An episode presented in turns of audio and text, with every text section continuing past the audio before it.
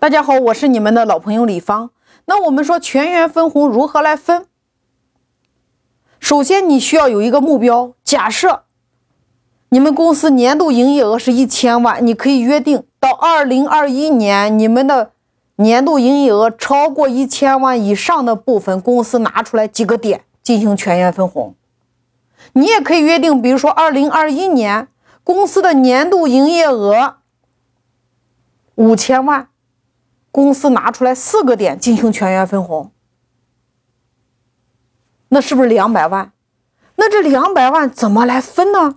我以我们公司为例，我们分红是由四个板块组成的。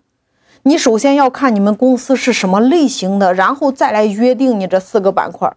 我们第一个业绩分红占百分之四十，第二个职位分红占百分之二十，第三个。贡献分红占百分之二十，第四个年限分红占百分之二十，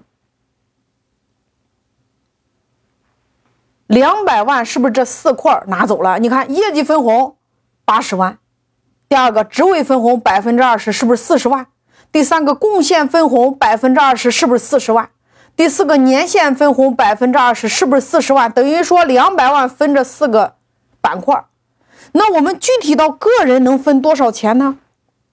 我以小王这个员工为例，他在我们公司总业绩占比百分之十，也就是说，他业绩八十万乘以百分之十，他是不是拿走八万？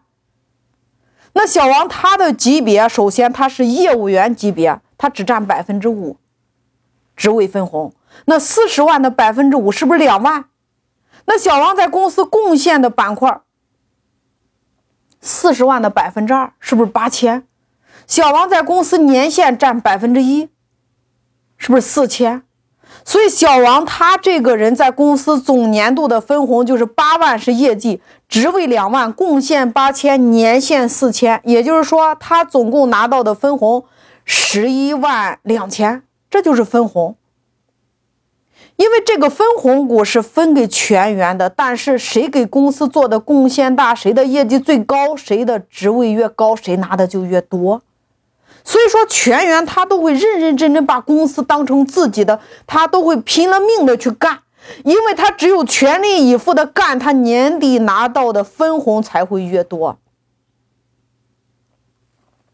所以，当你导入全员分红机制之后，他就愿意今天会帮助公司更多的人呀。因为公司业绩越高，跟每一个人都有关系。最重要的，你今天的分红机制能够拉动所有人的动力。每年分红是清零的，所以说，你设定一个总目标。你可以按超出部分来给大家进行分红，我下边会给大家具体到如何详细的来给大家分。